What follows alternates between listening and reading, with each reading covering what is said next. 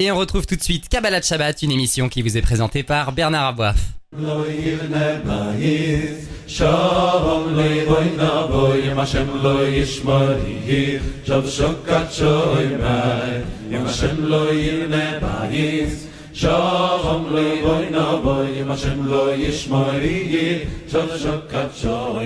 Bonsoir à tous, Bernard Aboif au micro. On se retrouve comme chaque vendredi après-midi pour Kabbalah Shabbat, une grande émission de Torah et de pensée juive. Et mon Dieu, euh, comme on, a besoin de la réflexion des rabbinim en ce moment, on est entre Rosh Hashanah et Kippour et nous sommes en ligne avec Raveli Lemel. Raveli Lemel, bonsoir, Shabbat Shalom. Bonsoir et Shabbat Shalom. Et Gmar Khatimatova, puisque nous sommes donc euh, à quelques jours de la fête de, de Kippour. Euh, et je précise d'ailleurs, sous votre contrôle, que Gmar Khatimatova, ça veut dire qu'on espère qu'on va avoir une bonne signature, parce que c'est en ce moment que ça se décide dans le livre de la vie. Euh, c'est ce que dit notre tradition. les choses seront scellées, en tout cas pour beaucoup scellées à Yom Kippour. Alors, on dit justement que cette période est, la moment, est, celle de l'introspection, de la mise au point. Mais finalement, peut-être qu'on utilise un peu ces mots euh, sans trop savoir euh, quel est leur sens. Euh, et donc, je vous pose la question, hein, Vili Lemel, c'est quoi une mise au, point pour nous? Qu'est-ce que ça signifie? Alors, c'est vrai que c'est une période extraordinaire si on réfléchit. C'est un, cadeau qu'on a puisque c'est le moment dans lequel on peut recommencer ce dialogue avec soi-même et un dialogue tranquille, serein, paradoxalement, parce que bah, tout simplement on va poser les choses. Vous savez que il y a marqué dans, c'est le dernier enseignement de la Maserhet Yoma, du traité qui, nous parle de Yom Kippour, du traité talmudique qui nous parle de Yom Kippour, et, le nom d'ailleurs c'est Yoma, le jour, par excellence. Et alors la fin de ce traité, il y a cet enseignement de Rabbi Akiba, Amar Rabbi Akiba, Rabbi Akiba dit Ashrechem Israël, comme vous devez être heureux, peuple d'Israël, devant qui vous vous purifiez et qui vous purifie. Et il donne donc cette idée que, eh bien, euh, le mikvé, paradoxalement, c'est-à-dire, pas paradoxalement, le mikvé d'Israël, c'est-à-dire le, bain rituel du peuple d'Israël, eh bien, c'est le créateur de l'univers.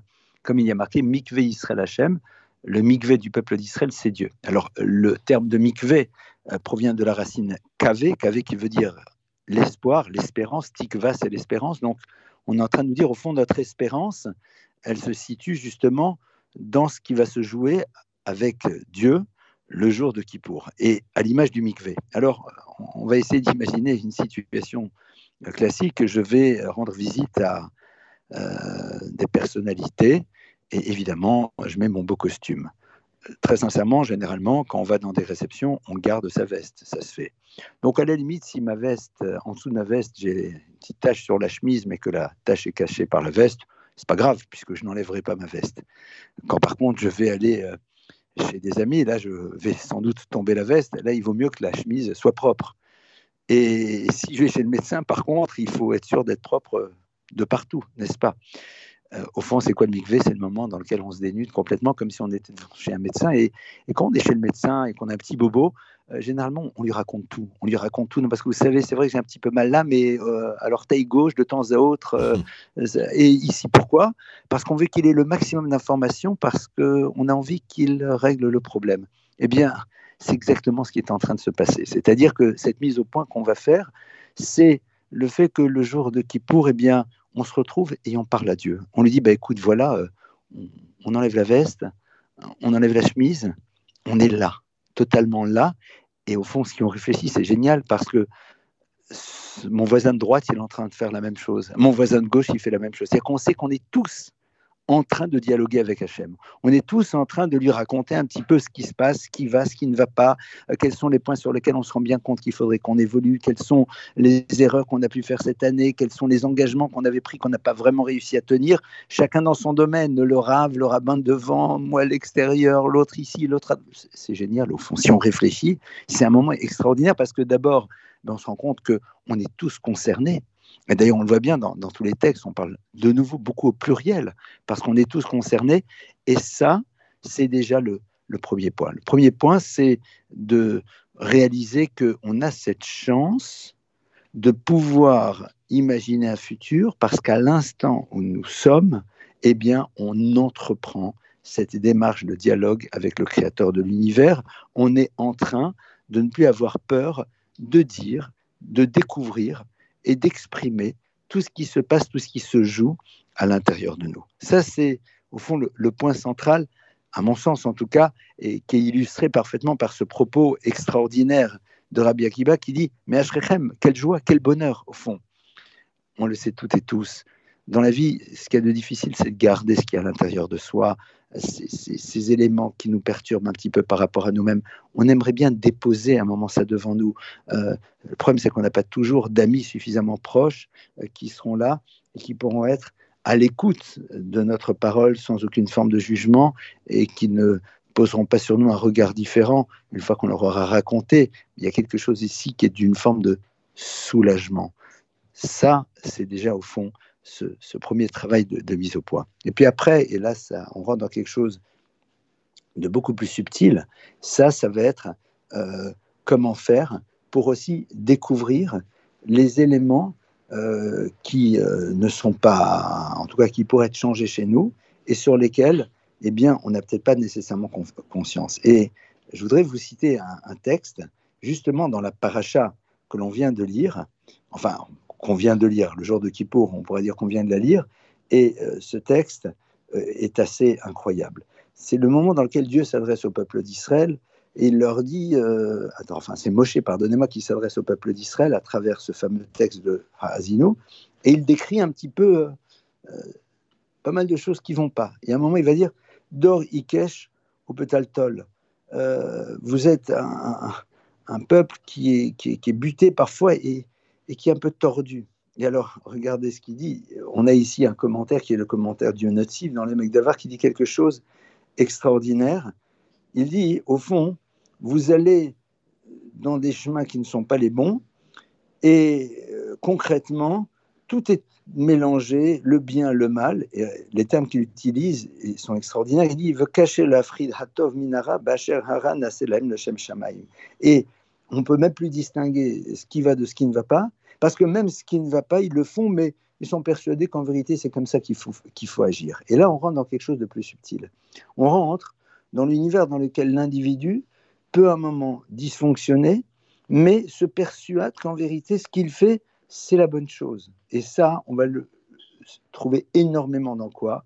Dans la relation aux autres. C'est-à-dire dans la relation à Dieu, c'est vrai qu'à un moment, se dire je mange pas cachère, mais en vérité c'est pour la bonne cause, c'est un peu borderline. Se dire qu'on ne va pas faire Shabbat, mais c'est pour la bonne cause, certains y arrivent. Certains disent non mais vous comprenez, c'est pour la famille, euh, c'est très important, etc., etc. On peut arriver à le faire parfois sur certaines choses. Par contre, là on est spécialiste, euh, toute catégorie confondue, champion du monde, c'est en effet dans la manière dont on fonctionne vis à -vis des autres. Et donc, on n'arrive plus à avoir une vision claire des choses, une vision dans laquelle on est capable de se dire, mais ça, ce n'est pas de cette manière dont on devrait agir, ce n'est pas comme ça qu'on devrait fonctionner, et c'est là-dessus où, en effet, il y a un travail à faire le jour de Yom Kippour. On sait que le prophète dit à propos de l'être humain, qu'on est installé dans notre mensonge. Alors, il n'utilise pas là-bas le terme de sheker, c'est-à-dire le vrai mensonge. Vous savez, quand, quand, je dis à l'autre c'est blanc alors que c'est noir, je l'ai fait alors que je ne l'ai pas fait ou je vais le faire alors que je sais très bien que je ne le ferai pas. Non, mirma, c'est euh, une forme de mensonge, mais qui n'en est pas tout en étant. C'est un moment euh, naviguer comme ça en eau trouble et dans lequel on se raconte des histoires à soi-même. Or, et c'est ce que je disais tout à l'heure, le jour de Kippour, c'est un moment où justement on est tous là en train de raconter non pas la même histoire, mais le même principe. Nous ne sommes pas dans une dimension de perfection, loin s'en faut, qu'on soit bien clair. On s'interroge, mais pourquoi il y a certaines choses que je ne veux pas faire? Pourquoi au fond je ne veux pas faire Shabbat? Pourquoi je ne veux pas manger cachère Pourquoi je ne veux pas mettre les téfilines Pourquoi j'ai pas envie de pardonner à l'autre? Pourquoi j'ai...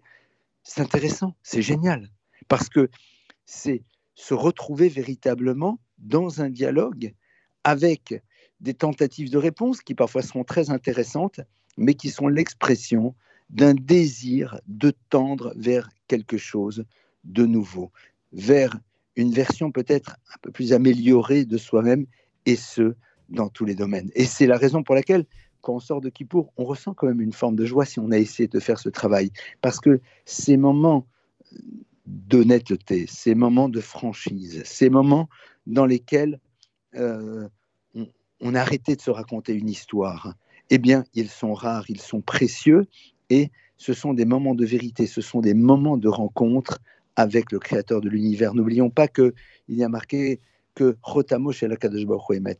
Là, le sceau de Dieu, c'est Emet, c'est vérité. Se retrouver dans ces moments de vérité, c'est au fond un pur bonheur si on réfléchit.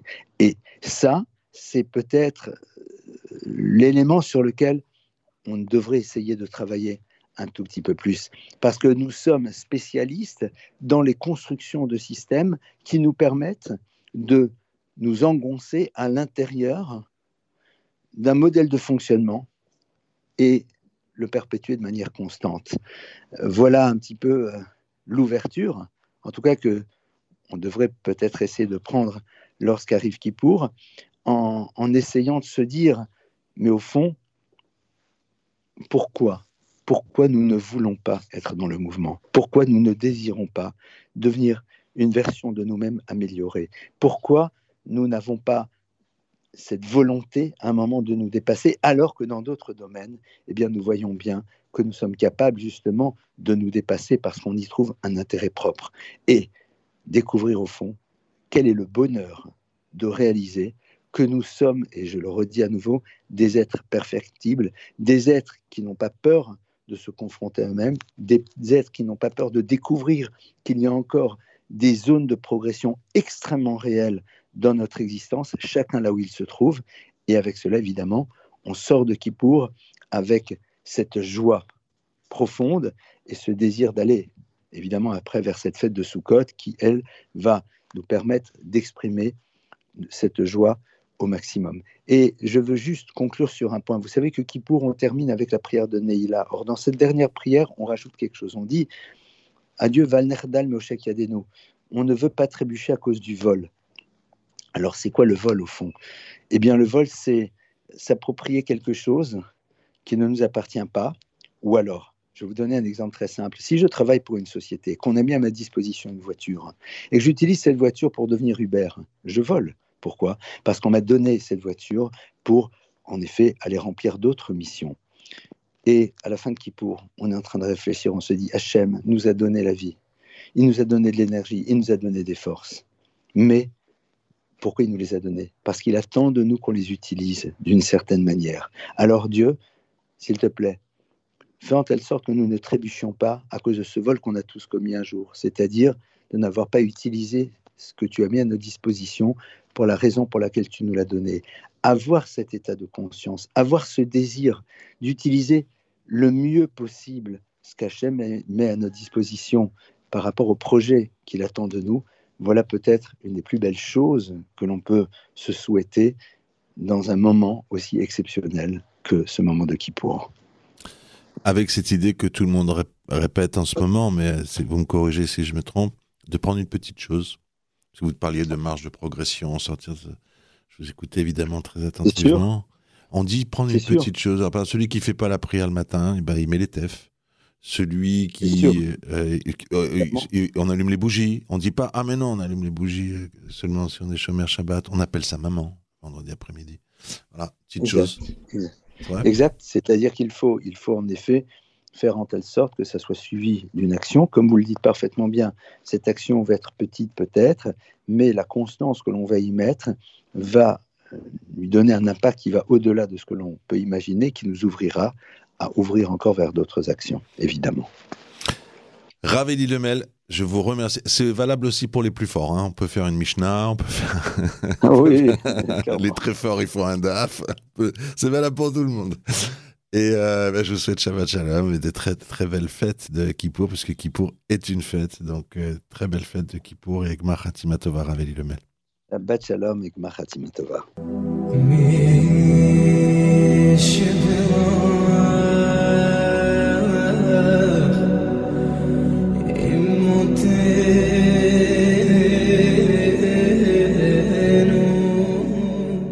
sommes en ligne à Jérusalem avec Rav Mordechai Biton. Bonsoir Rav Mordechai.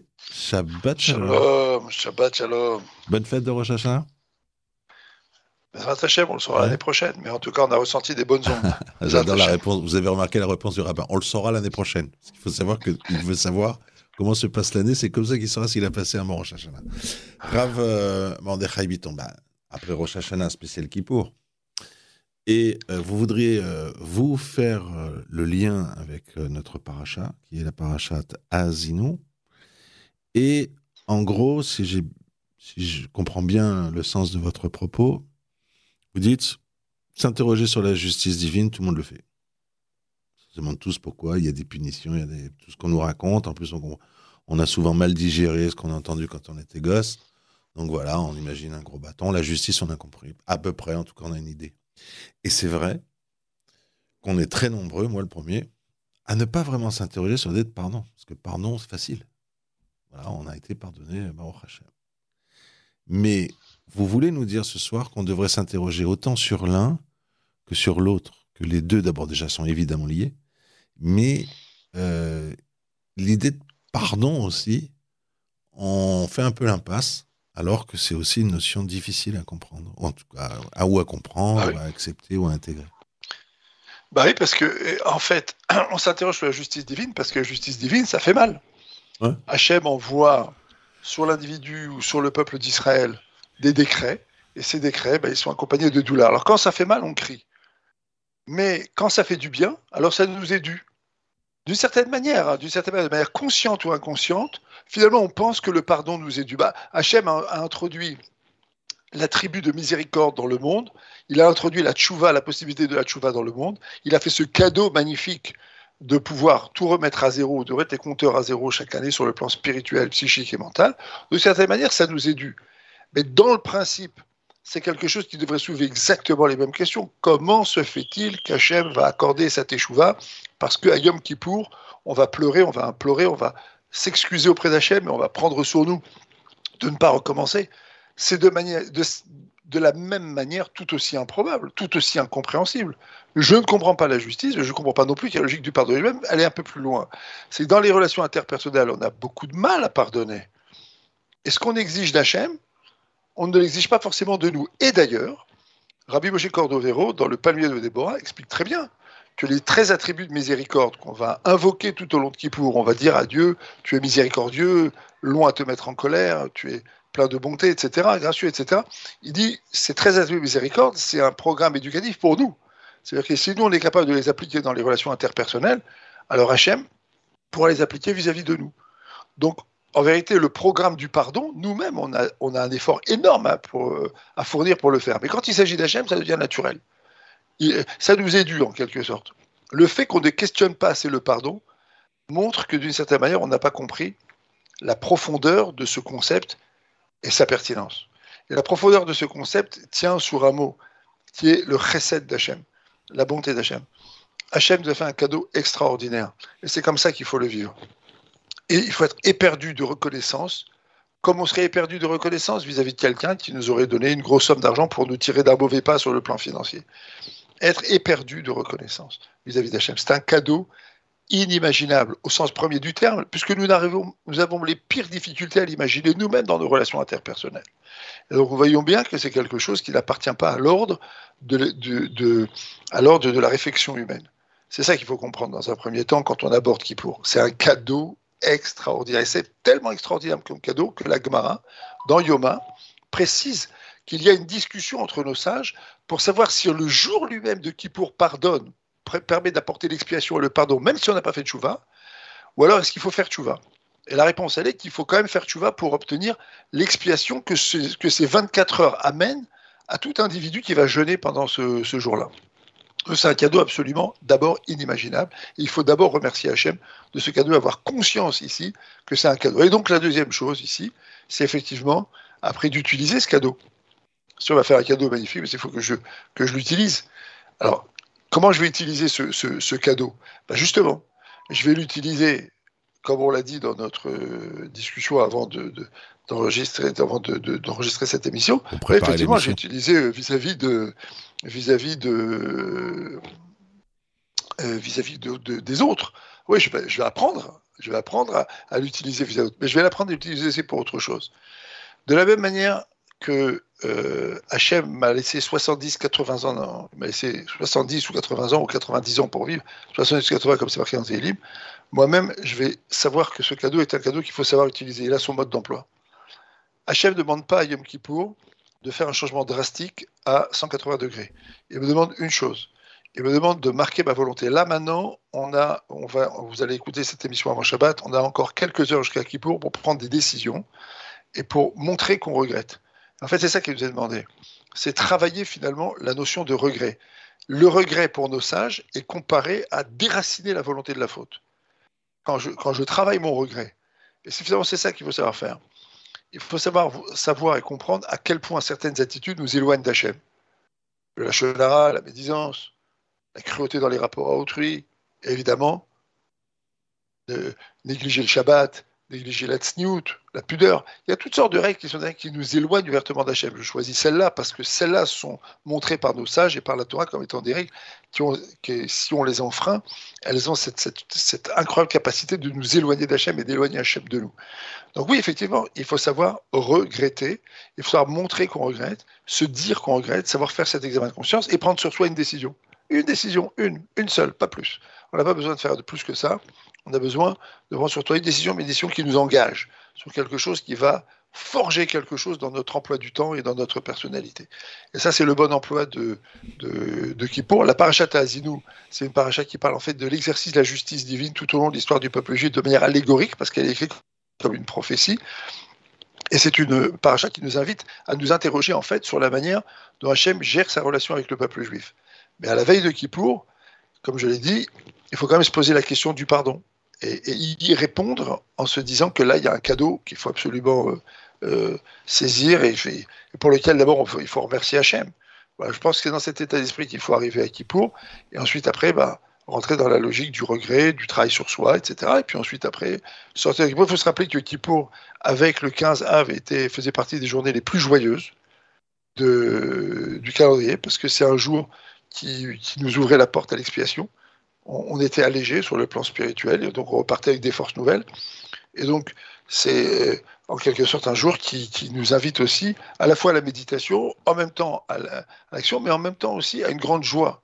Savoir qu'on est les enfants d'Hachem, savoir qu'on est le peuple d'Hachem et qu'Hachem nous a fait ce cadeau-là.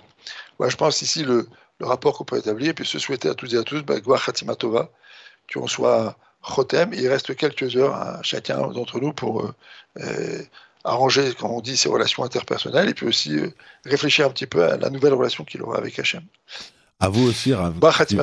à tous. À vous aussi, Gmar Khatimatova. Et euh, j'ai bien entendu ce que vous avez dit. Parce que moi, je me suis déjà posé la question très franchement. Je ne suis pas très fier.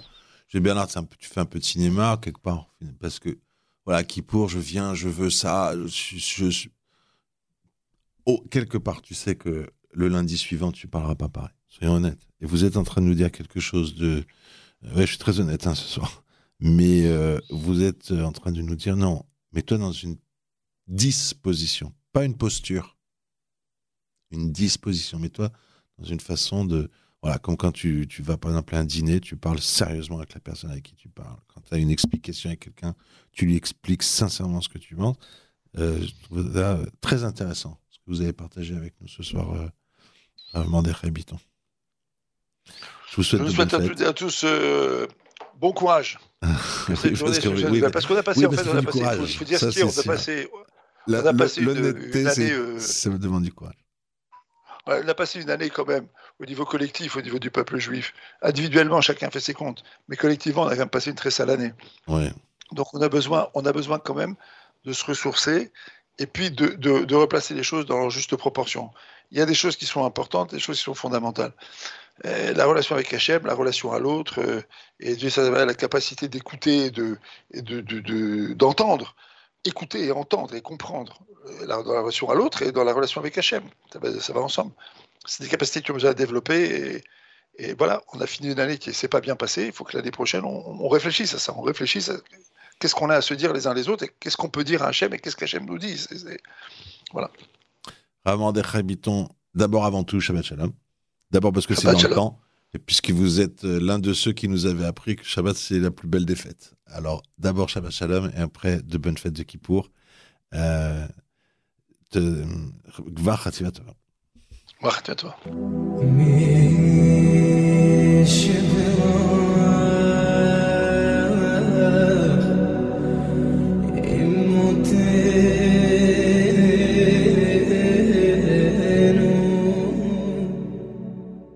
Et nous sommes en ligne à présent avec Ravgué. Bonsoir Ravgué.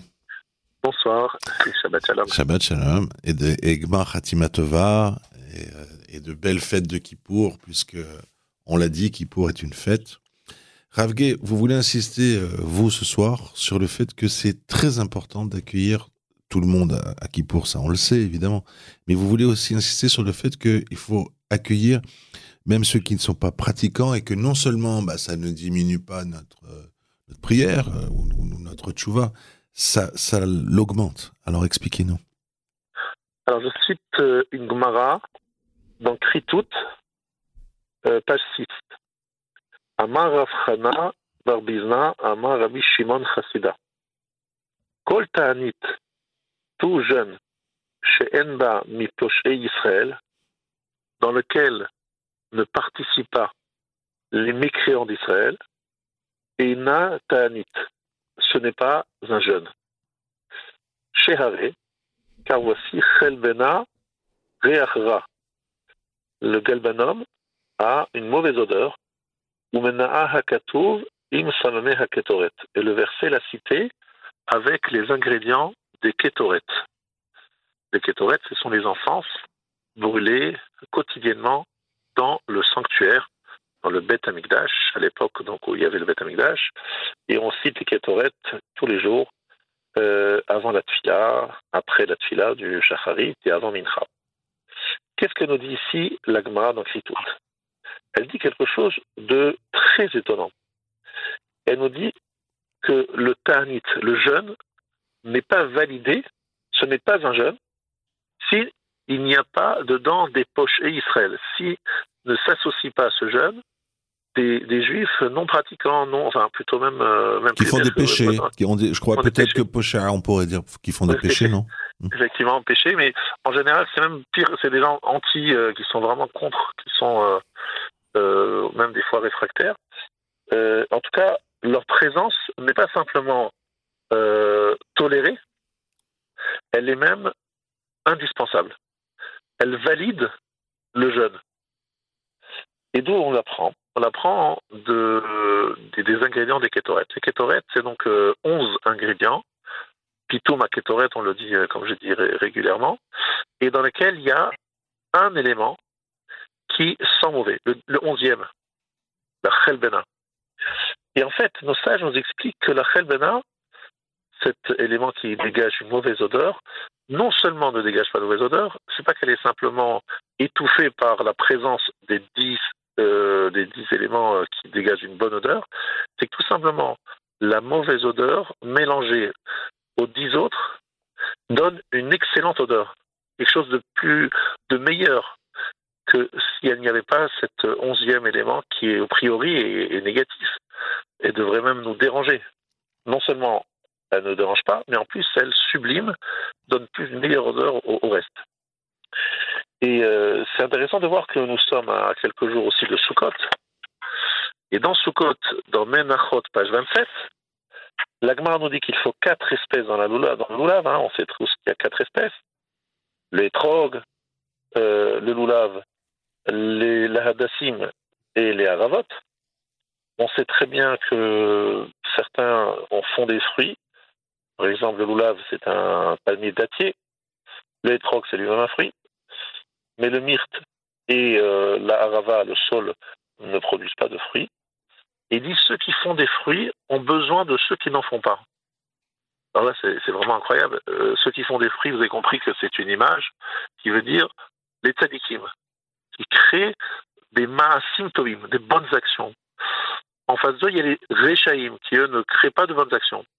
Mais on nous dit qu'il faut les, réunir, une seule agouda, un seul élément, pour pouvoir, pour faire en sorte que, un, les tzadikim ont besoin des rechaïm, alors que les rechaïm, les mécréants, aient besoin des tzadikim, ça se comprend. Mais l'inverse, les tzadikim ont besoin des rechaïm, des mécréants. Alors ça, c'est quelque chose d'incroyable. qu'on comprend que les Rechaim ont besoin des prières des Tzadikim. Et pourquoi les Tzadikim auraient-ils besoin des Rechaim En fait, l'idée ici très importante, c'est que nous disons tous les jours Shema Israël, Adonai Eloheinu, Adonai Echad. On parle toujours de Achdut Hashem. Hashem, il est Echad. On nous dit dans la Gemara que Akadosh Baruch Dieu a des téphilines, des phylactères, dans lesquels il est écrit Amcha Israël, Goy Echad Baret. Dieu se glorifie d'avoir un peuple qui a euh, qui est un, Echad. Lui, il est Echad, il est un, unique, euh, et nous aussi, le peuple juif, on est Echad. Ça veut dire notre capacité à comprendre que nous devons absolument sortir de notre égocentrisme et euh, de notre réflexion purement, on va dire, au singulier, euh, et de regarder notre nombril, c'est tout simplement le contraire de ce qu'est Hachem Echad. Hachem Echad, il est un, nous, nous sommes un seul peuple. Et cette capacité de raisonner en, termes de clal Israël, d'un peuple uni, c'est quelque chose qui doit faire l'objet d'un effort, d'un travail.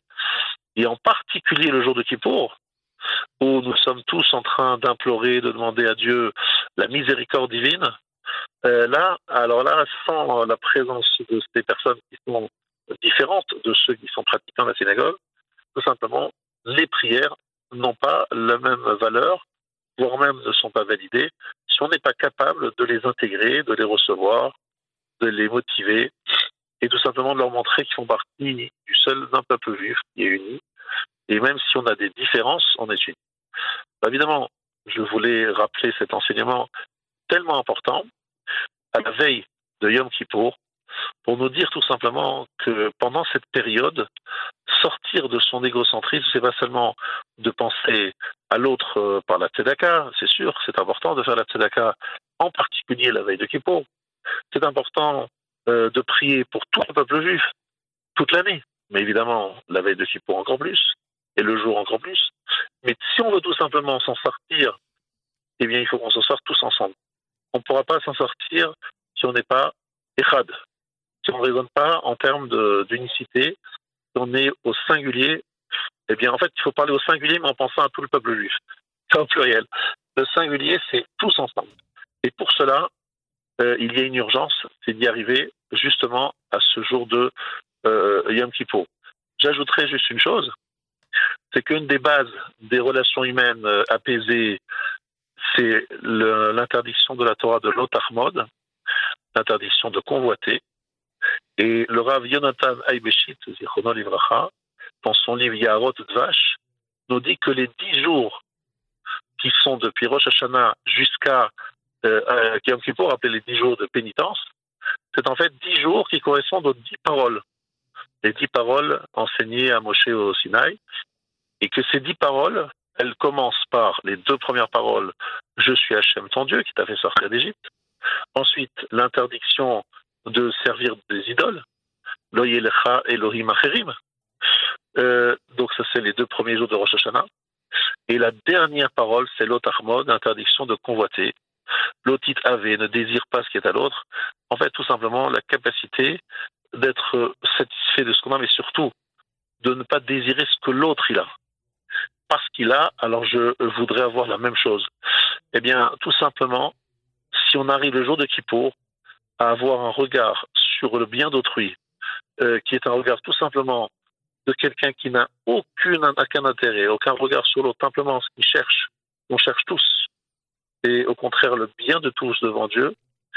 Donc une unicité, d'ailleurs le jour de Kippour, il n'y a pas de différence sociale, tout le monde est assis euh, les uns à côté des autres, on ne mange pas, on n'a pas l'occasion de, se, de, faire l'hygiène qu'on aime faire d'habitude, on, se prive de plein de choses. On a des chaussures en toile, voire pas de chaussures du tout. Donc finalement, on est dans la simplicité. Et dans cette simplicité, on se retrouve tous dans l'autre l'interdiction de regarder chez l'autre ce qu'il a et regarder plutôt ce que nous sommes, pas ce que l'autre a, et ne pas se définir en fonction de ce que nous avons et de ce que nous avons de plus que l'autre c'est être soi-même face à Dieu dans laquelle la vérité éclate.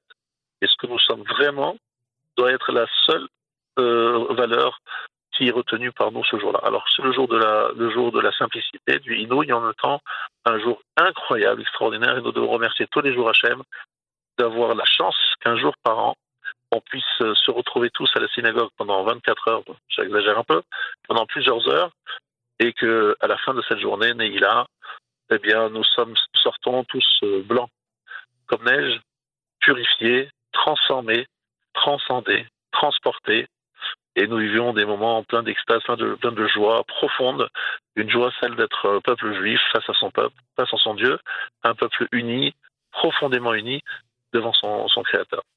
Voilà ce que je voudrais souhaiter à toute la communauté. C'est Shana Tova, Hatima Tova, très très bonne signature. On est véritablement cette année une année de hardout, d'unité retrouvée et euh, véritablement euh, de prospérité et de sérénité Amen. et d'amour pour la Torah et les mitzvot, de Maasim Tovim, de bonnes actions et véritablement que cette année soit une année charnière dans laquelle nous voyons le peuple juif faire un grand tournant, le tournant vers Hachem et vers l'unité du peuple. Amen. Et donc, on a bien compris, on n'exclut personne, donc euh, a fortiori euh, ses enfants, on leur dit pas oui, pourquoi tu fais comme ci, tu fais comme ça. On, voilà, on est tous ensemble, mais euh, peut-être une idée, on peut donner un coup de fil aussi euh, dimanche après-midi un frère, une sœur qui est pas forcément très religieux, un ami d'enfance, et sans lui faire la moindre remontrance, je- ce que j'ai bien compris de ce que vous nous dites, c'est pas du tout votre propos, lui dire de lui souhaiter de bonnes fêtes, et c'est peut-être un moyen de, de, de, de le rapprocher aussi de la fête de Kippour. Oui, je rappelle à tout le monde, effectivement, comme vous le dites, que les belles coups de fil dont vous parlez, c'est déjà pour demander Mechila, demander Ouais. pardon à tous ceux qu'on aurait, pu froisser, etc., de restituer ou de rendre les dettes qu'on a, ou en tout cas de commencer à les rendre. Euh, bref, d'essayer de régler toutes les tensions que nous avons avec les uns et les autres. Et même dans la famille, comme vous dites, il faut toujours garder des, bonnes relations. L'idée, c'est de vraiment, nettoyer, de mettre, euh, de commencer une nouvelle page, en particulier dans les relations humaines, puisque nous savons que Dieu ne pardonne que si les hommes ont pardonné.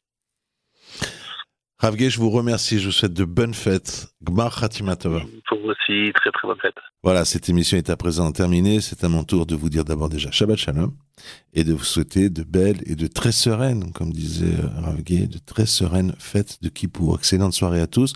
Je vous retrouve à 18h pour un journal très important au lendemain de euh, la, la- les, les déclarations du prince saoudien qui annonce qu'il normalise ses relations avec Israël et ce journal est enregistré.